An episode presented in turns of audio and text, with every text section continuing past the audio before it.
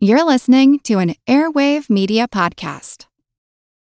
When you need mealtime inspiration, it's worth shopping Kroger, where you'll find over thirty thousand mouthwatering choices that excite your inner foodie. And no matter what tasty choice you make, you'll enjoy our everyday low prices, plus extra ways to save, like digital coupons worth over six hundred dollars each week. You can also save up to one dollar off per gallon at the pump with fuel points. More savings and more inspiring flavors make shopping Kroger worth it every time. Kroger, fresh for everyone. Fuel restrictions apply.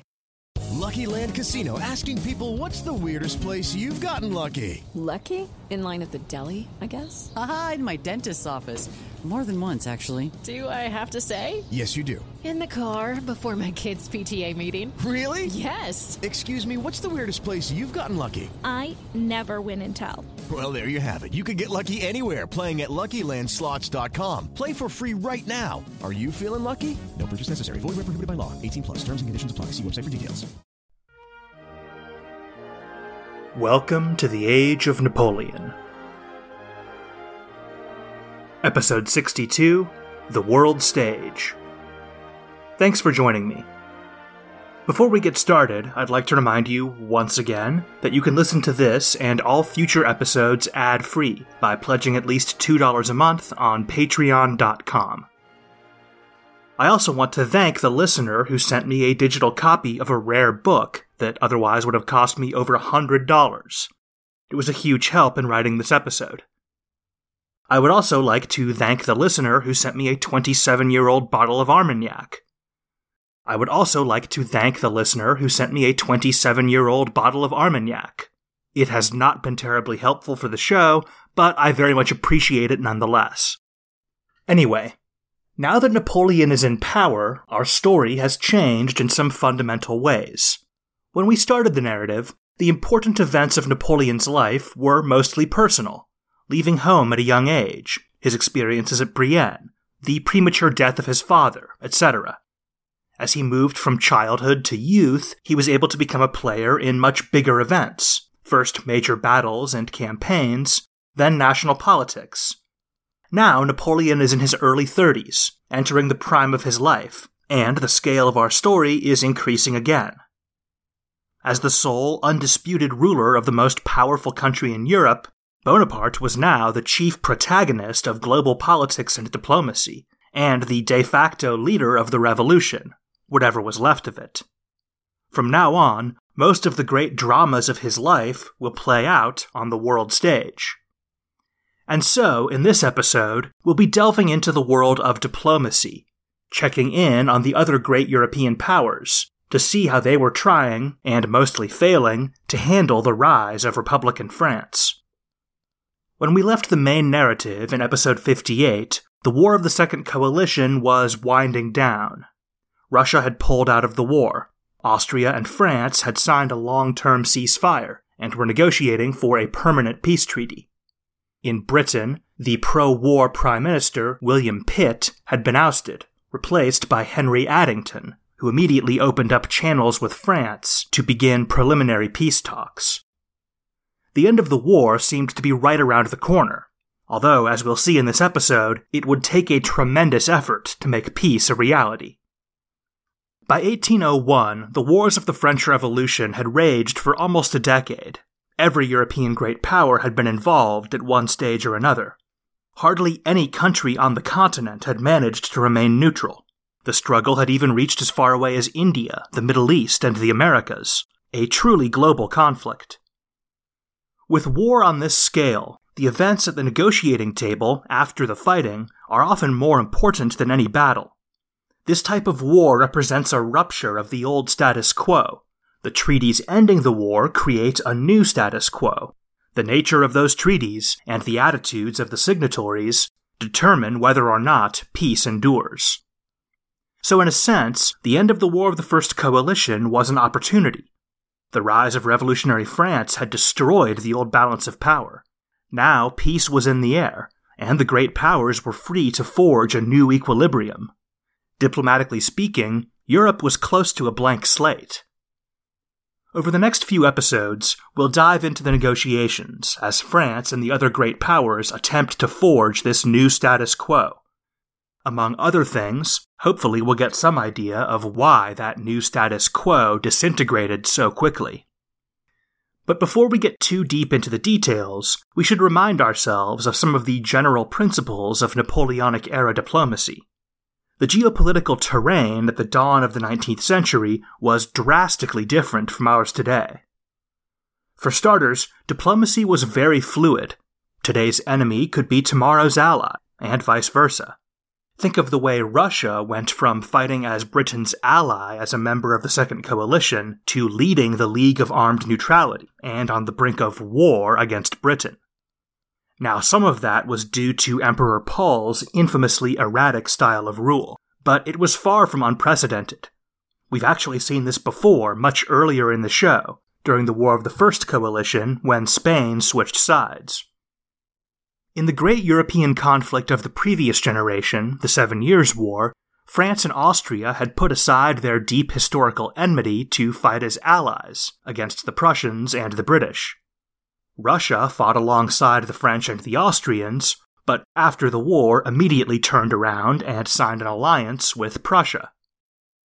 Two great powers might view themselves as natural allies in one region, but bitter rivals in another. They might team up to fight a mutual rival, then fall out over the peace treaty, like bandits fighting over the spoils of a big score. The most common explanation for all this instability is the inherent difficulty of creating a balance between so many great powers. Very few of you listening can remember a world with more than a few competing great powers. In this era of history, there were five: Britain, France, Russia, Austria, and Prussia, all seeking to increase their own power and influence relative to the others, and hoping to prevent any one of the others from becoming too powerful. On top of that, there were secondary powers, like the Netherlands, Naples, Spain, the United States, and the Ottoman Empire, who sometimes were more or less influenced by another great power, but pursued their own independent foreign policies.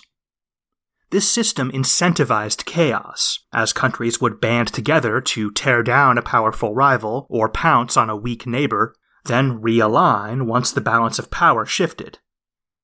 There were all kinds of factors contributing to this cutthroat diplomatic atmosphere. As we've seen, in this age of absolute monarchy, even the personal whims of individual rulers could play a role. The result of all this diplomatic instability was a lot of warfare. When the wars of the French Revolution began in seventeen ninety-two, they were just the latest great power confrontation in a century that had already seen the Great Northern War, the War of the Spanish Succession, the War of the Quadruple Alliance, the War of the Polish Succession, the War of the Austrian Succession, the Seven Years' War, the American War of Independence, the Partitions of Poland, and the War of the Bavarian Succession. And those are just the conflicts involving more than one great power. There were many more smaller conflicts during this same period. For instance, the Russians were engaged in almost constant expansionist warfare along their borders during the eighteenth century. The British fought several small-scale colonial wars against Spain. I could go on. So what's the upshot? First off, it's worth emphasizing that the members of the coalition were only slightly more wary of France than they were of each other. Negotiators on all sides viewed their allies as potential enemies, and their enemies as potential future partners. Second, the wars of the French Revolution were only the latest in a long series of European great power conflicts. The diplomats negotiating the end of the War of the Second Coalition would be far from the first to fail to create a stable, durable peace in Europe. eBay Motors is here for the ride. Remember when you first saw the potential, and then through some elbow grease, fresh installs, and a whole lot of love, you transformed one hundred thousand miles and a body full of rust into a drive that's all your own. With over one hundred twenty-two million parts for your number one ride or die, you can make sure your ride stays running smoothly. Brake kits, L E D headlights, exhaust kits, turbochargers, bumpers, whatever your baby needs, eBay Motors has it. And with eBay Guaranteed Fit, it's guaranteed to fit your ride the first time, every time, or your money back. Plus, at these prices, you're burning rubber, not cash. Keep your ride or die alive at ebay motors dot com. Eligible items only. Exclusions apply. The second concept of eighteenth century diplomacy I'd like to highlight is compensation. I've mentioned this before in the past, but just to recap, during this period, it was considered standard practice for the defeated side in a war to be compensated for any territorial losses, usually with new territory elsewhere. A great example of this principle is when Napoleon handed Venice over to the Austrians at the end of the War of the First Coalition. The Austrian territory of Lombardy was annexed by a pro-French sister republic, so the Habsburgs had to be compensated with Venice. In some ways, eighteenth century warfare was more like an extremely heated diplomatic conference than a modern total war. Each side was fighting primarily for a better position at the negotiating table, rather than for the total annihilation of the enemy. This meant peace treaties could include dozens of clauses, with colonies and provinces changing hands, and complex diplomatic and commercial concessions from every combatant. The great German military theorist Karl von Clausewitz famously said, quote, "War is the continuation of diplomacy by other means," end quote. Never was that more true than during the eighteenth and early nineteenth century. This way of doing things was beginning to change in the Napoleonic era, with the advent of total war and mass political mobilization, but we can see elements of this old style of diplomacy persist well into the nineteenth century. On one hand, this was an absolutely cutthroat diplomatic environment. Every man for himself, no honor among thieves, all that. But, on the other hand, when I study the foreign policy of this era, I sometimes find it refreshingly free of pretension and hypocrisy. And it was not pure law of the jungle. As we've seen, this system did have rules and norms, but they were much looser and less formal than our own, and of course simply different. There was a lot more room for the open pursuit of national aggrandizement and rivalry with other powers. So, with all that in mind, let's take a look at each of the great powers. What brought them to the negotiating table? What did they hope to achieve? We'll start with the Russians, the first of France's enemies to open talks. As you might remember, Emperor Paul withdrew from the coalition rather suddenly in late seventeen ninety-nine, after General Suvorov's disastrous retreat over the Alps from Switzerland. However, when I say the Russians pulled out of the coalition, I mean that only in the most literal sense. Paul ordered his armies to break off hostilities, turn around, and march back to Russia.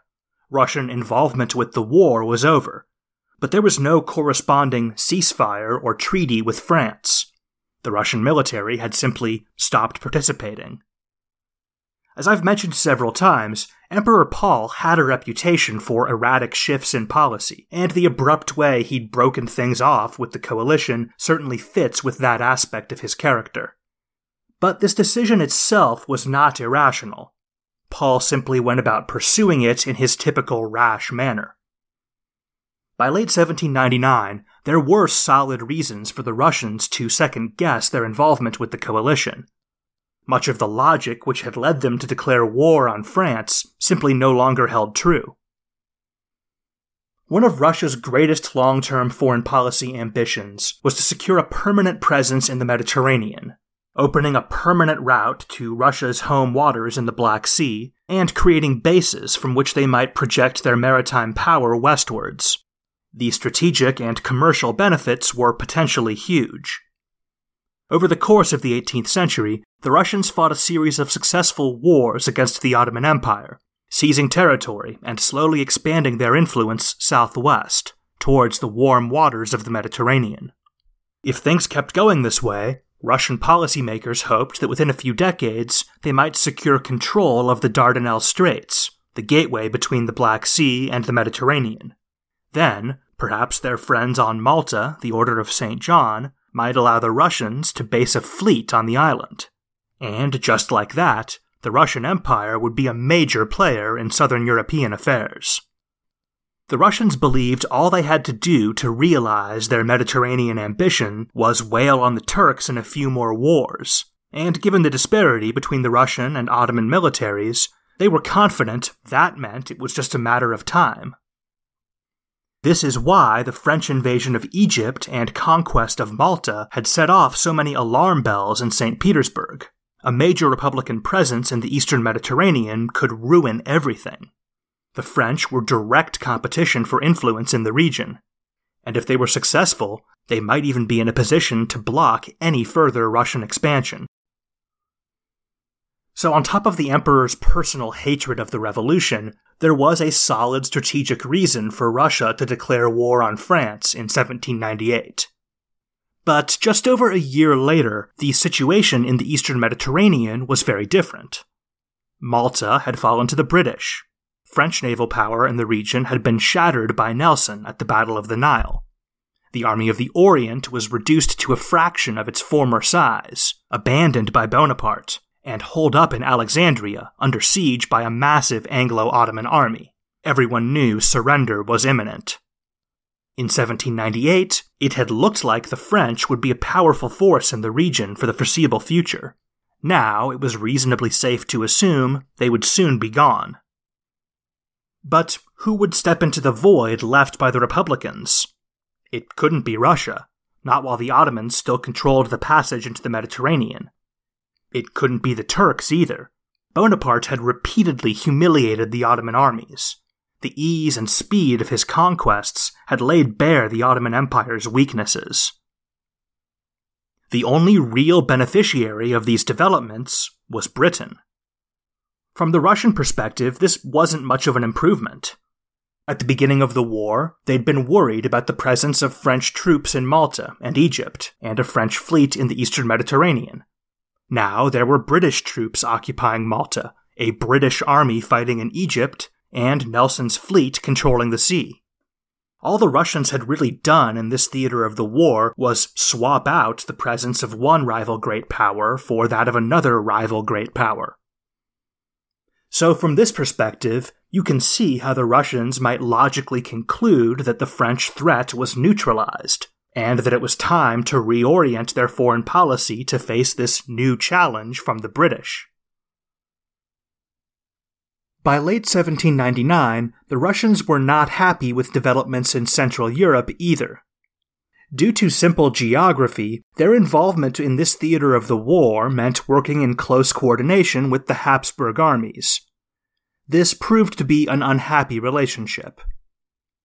In the past, Russia and Austria viewed one another as natural partners against their mutual enemies, the Poles and the Turks. But with Poland erased from the map, the two empires shared a common border for the first time in history, and that historical friendship was quickly giving way to rivalry. Russia and Austria were allies against France, but they viewed each other with suspicion.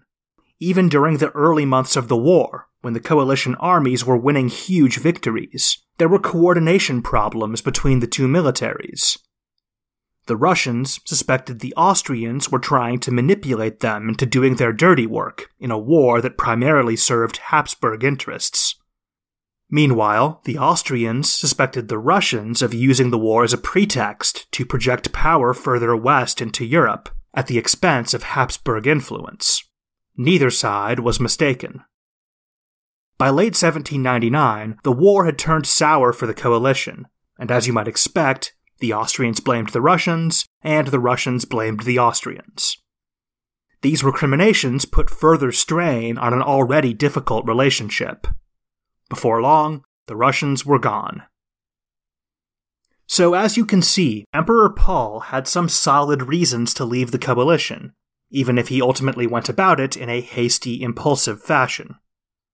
Russia had successfully checked the French advance into the Western Mediterranean, but now had to worry about a potential new threat from her British ally.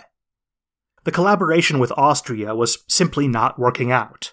The two countries had too many areas of conflict and too few mutual interests to be effective partners. There were other factors too. The coalition put Russia in the awkward position of fighting to defend the Ottoman Empire, arguably her greatest historical enemy, who the Russians wanted to invade to seize more territory at some point in the near future. And finally, this war was simply far more important to the other members of the coalition than it was to Russia. Revolutionary France was an existential danger to Britain and Austria, but not much more than an occasional nuisance to Russia. And so Emperor Paul ordered his armies home. As you might imagine, First Consul Bonaparte followed these developments with great interest. Surveying the geopolitical scene, he saw that there was an opening not only for peace with Russia, but perhaps some degree of collaboration against the coalition, maybe even a military alliance. He sent overtures to Emperor Paul, and organized the release of seven thousand Russian prisoners of war as a show of good faith. By late eighteen hundred, French and Russian diplomats were engaged in serious talks. Napoleon encouraged Paul to form the League of Armed Neutrality. As tensions ratcheted up between Britain and Russia, it seemed like Paul and Napoleon were on the road to an official military alliance. According to some sources, the Russians even began massing troops in Central Asia for an invasion of British India. But of course, we all know what happened to Emperor Paul. On the night of March twenty-third, eighteen oh one, a group of disgruntled Russian army officers entered his apartments and brutally murdered their sovereign. The crown passed to Paul's twenty-three-year-old son, Alexander, an Anglophile. Napoleon's hopes of a Russian alliance were dashed. But this didn't mean Russia would go straight back into the arms of the coalition. Alexander's sympathies may have been with the British, but he was no puppet. He continued to seek accommodation with France. Direct military cooperation was no longer on the table, but the new emperor did want a permanent peace treaty with the Republic. Alexander hoped to win all kinds of concessions from France, mostly diplomatic guarantees for minor Russian allies in Central Europe, which he hoped would help maintain the balance of power in that region. The trouble was, Alexander had no leverage. As I said earlier, peace treaties in this era were highly transactional, armed negotiations rather than existential confrontations. A country's bargaining chips were the territories they occupied, the menace of their armies, and the cost to the enemy of continuing the war. Well, the Russians didn't occupy any French territory, their armies were no longer deployed against the Republic, and it wasn't costing France any money or manpower to remain at war with Russia. And so, with nothing really to offer, Alexander got no significant concessions out of Bonaparte. The two countries would be at peace once again, but there were no guarantees that the two sides would respect one another's interests. Napoleon had his measure of Alexander. In his judgment, the young emperor was pliant and susceptible to influence, which suited Bonaparte just fine. So that gets us caught up with Franco-Russian relations. The treaty between the two powers was guaranteed by nothing more than the trust and goodwill of its signatories.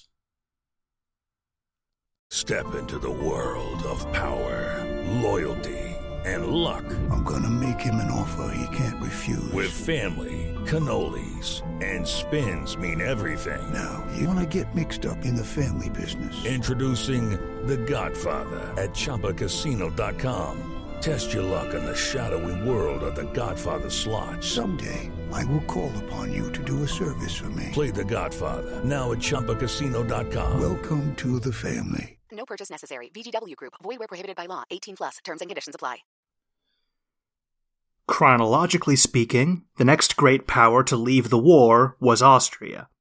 Although, as we'll see, the question of when exactly the Habsburgs dropped out of the War of the Second Coalition is somewhat open to interpretation. As you might remember, the Habsburgs agreed to a ceasefire with France after their stunning defeat by Napoleon at the Battle of Marengo in the summer of eighteen hundred. Everyone involved assumed this ceasefire agreement would be the prelude to a permanent peace treaty between the two powers, Napoleon included. However, by late eighteen hundred, talks between France and Austria had gone nowhere.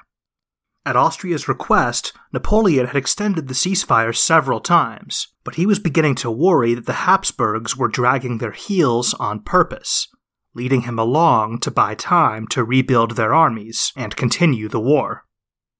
Bonaparte wanted a treaty.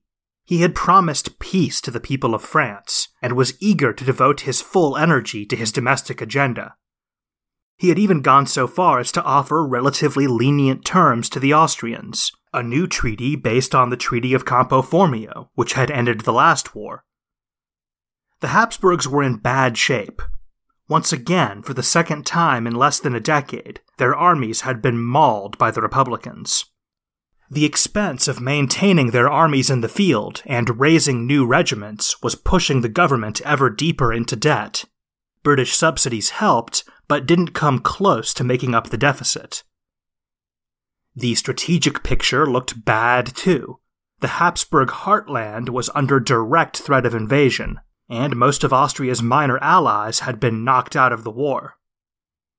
Both sides had good reasons to seek peace, and there was a reasonable proposal to end the war on the table.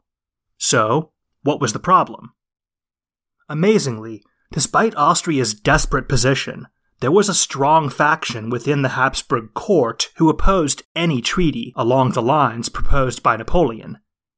In fact, they considered the pre-war status quo so dangerous for Austria that they would rather continue the ruinous war than return to the terms of Campo Formio. It almost sounds suicidal, but when you take a broader look at Austria's diplomatic position, I think they might have had a point. Wenzel Anton, the Prince of Kaunitz, who was the leading Austrian political and diplomatic figure for most of the mid to late eighteenth century, summed up the Habsburg diplomatic position this way, quote, "If that empire is to be considered the greatest and most powerful, which has the most secure borders and the least to fear from its neighbors, then Austria is to be counted among the weak, despite its size and inner resources." End quote. That really gets to the heart of it. To a certain extent, all the great powers were surrounded by enemies and facing potential threats on every side. But no country in Europe shared its borders with quite so many rivals, or had its interests scattered quite so widely across the continent. To the south were the Turks, to the east were the Poles, and after the fall of Poland, the Russians. To the north was Prussia, to the west was France.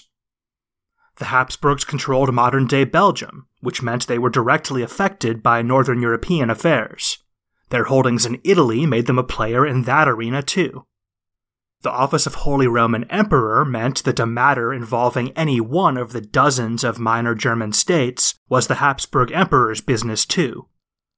So the Austrian government's focus was constantly being pulled in a dozen different directions. We've already seen a great example of this at the beginning of the War of the First Coalition, when the Austrians couldn't commit their full resources to the fight against France because they were distracted by events in Poland. Over the course of the eighteenth century, this perilous geopolitical position had taken a toll on Austria.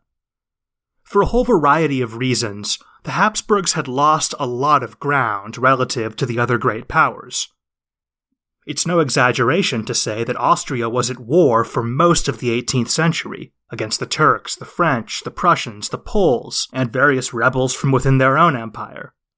Many of these conflicts were quite costly, in gold, manpower, political capital, or all three, and the outcomes had often not been to Austria's advantage.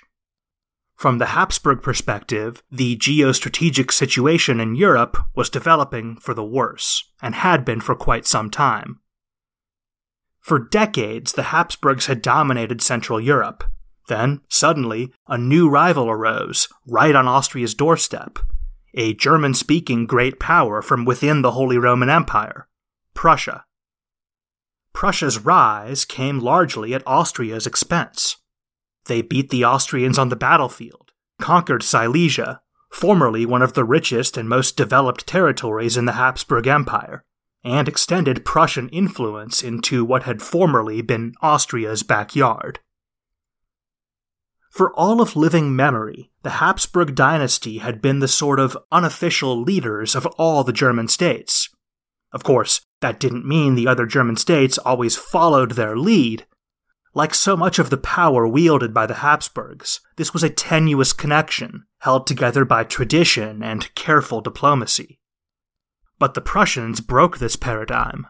There was now an alternative. another German-speaking member of the Holy Roman Empire in Central Europe, who could make their presence felt on the world stage. Prussia was still quite a bit smaller than the Habsburg Empire, but the highly trained and disciplined Prussian army, and the less famous but no less important Prussian bureaucracy, allowed them to punch above their weight. In the future, even when the Austrians and Prussians agree to work against the French, this deep rivalry will remain in the background. The Habsburgs were also lagging behind the other great powers when it came to important administrative and military reforms. During this era, every state was desperate to centralize, professionalize, and modernize. Regimes who did so successfully could expect to reap tremendous financial, military, and political rewards. Unlike their rivals, the Habsburgs didn't rule over a single unified realm. We might talk about Austria or the Habsburg Empire as a shorthand for the various lands ruled by the emperor, but this is a convenient fiction, not a reflection of reality. There was no unified Habsburg realm. There was Austria, Hungary, Bohemia, Burgundy, Flanders, Dalmatia, Transylvania, and more than a dozen other territories, all legally separate from one another, with their own laws, courts, and feudal estates, unified only because the same man stood at the top of their respective political systems. On top of that, there was the office of the Holy Roman Emperor, which was a whole separate institution which came with its own unique set of powers and duties. Simply holding this patchwork empire together was a massive undertaking.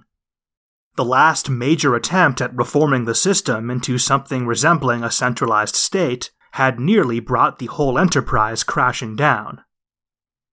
Every European power faced setbacks during this period, as they tried to build the power of the state, but no one faced quite as many challenges as the Austrians. To their credit, the Austrians did not throw up their hands and admit defeat. Generations of Habsburg bureaucrats and courtiers did their best to strengthen and reform the empire, and squeeze every efficiency possible out of this deeply inefficient system, but it was an uphill battle. So, now they were contemplating the possibility of a second defeat in less than a decade at the hands of their greatest rival. Austrian policymakers worried about the implications that might have for their country's long-term trajectory. They were well aware that their country was vulnerable and falling behind. Some Habsburg diplomats worried their country was at a turning point, that one more defeat might signal the beginning of a downward spiral from which they might never recover. France might enforce a peace which weakened Austria for the next war, then attack again, and force the Habsburgs into an even more punitive treaty, which would in turn weaken them for the next attack, and et cetera, until Austria was permanently diminished, maybe even destroyed for good. It might sound far-fetched, but this is what happened to Poland, which had now vanished from the map, having been completely consumed by her rivals. The Austrians themselves had been huge beneficiaries of the Partitions of Poland, so the example had not been lost on them. This is why, against all odds, there was a large faction within the Austrian court that favored continuing the war with France. As ruinous and difficult as the war was, they believed this might be Austria's last chance to fight the Republic on something approaching equal terms. Interestingly, one of their biggest opponents was Archduke Charles, brother of the Emperor and one of Austria's leading military commanders. Charles was a man of war, but he was far more optimistic about his country's future than the Hawks. He had big plans to reform the Habsburg armies, which he believed might make them competitive with France once again in the near future.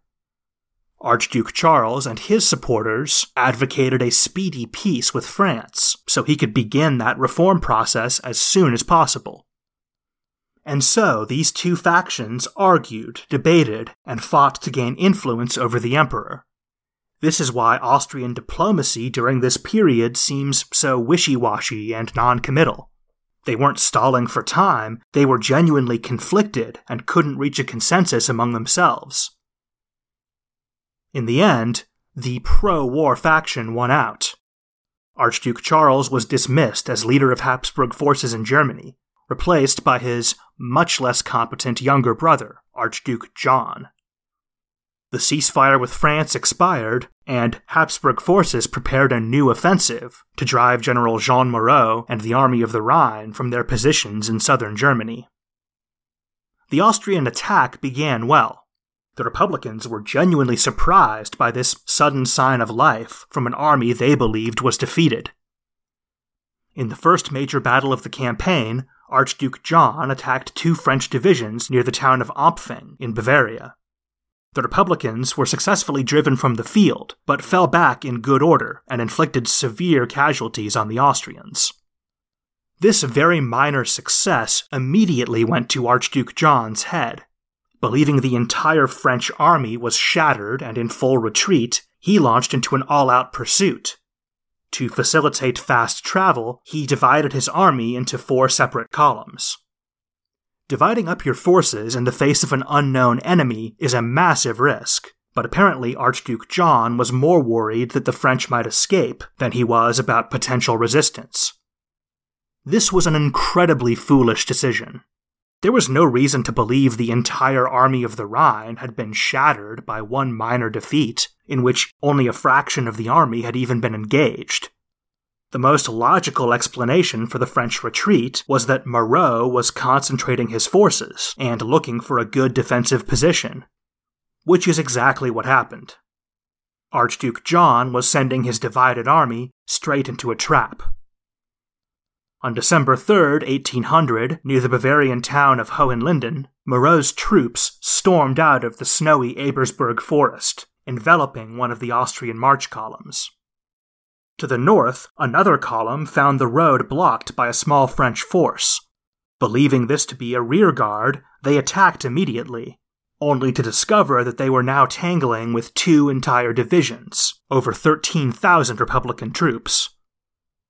Archduke John managed to bring in reinforcements and save his army from total destruction, but only at horrific cost. Four and a half thousand killed or wounded, and nearly nine thousand captured, out of an army of sixty-four thousand. The survivors were disorganized, scattered, and demoralized. The French lost only about twenty-five hundred men. The Austrians were shattered.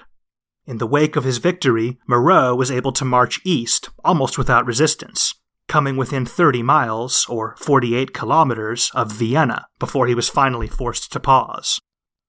Archduke Charles and the pro-peace faction within the Habsburg court were vindicated. The truth was no longer in doubt.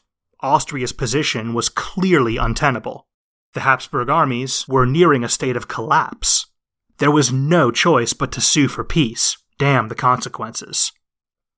Humiliated, the emperor agreed to a new ceasefire with the French, and sent representatives to negotiate a permanent peace treaty along the lines suggested by Napoleon.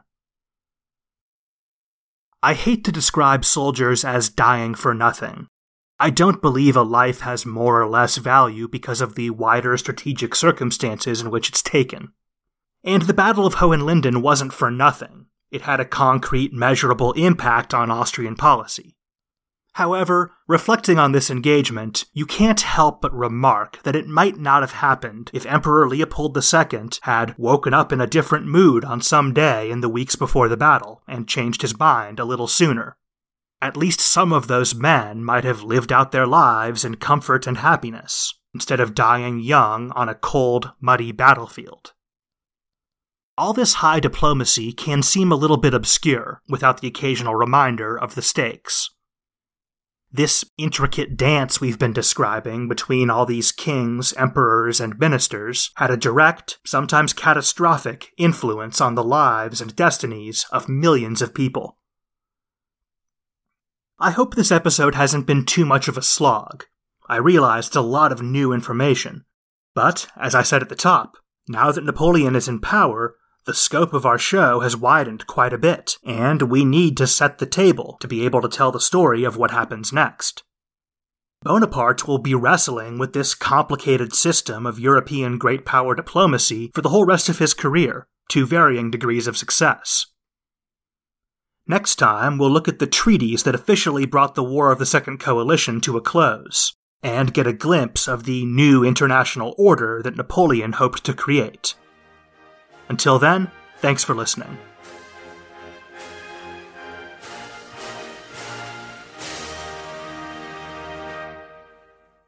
Judy was boring. Hello. Then Judy discovered Chumba Casino dot com. It's my little escape. Now Judy's the life of the party. Oh, baby, mama's bringing home the bacon. Whoa, take it easy, Judy. The Chumba life is for everybody. So go to Chumba Casino dot com and play over one hundred casino-style games. Join today and play for free for your chance to redeem some serious prizes. Chumba Casino dot com. No purchase necessary. Void where prohibited by law. eighteen plus terms and conditions apply. See website for details. As a longtime foreign correspondent, I've worked in lots of places, but nowhere as important to the world as China. I'm Jane Perlez, former Beijing bureau chief for The New York Times. Join me on my new podcast, Face Off, U S versus China, where I'll take you behind the scenes in the tumultuous U S China relationship. Find Face Off wherever you get your podcasts.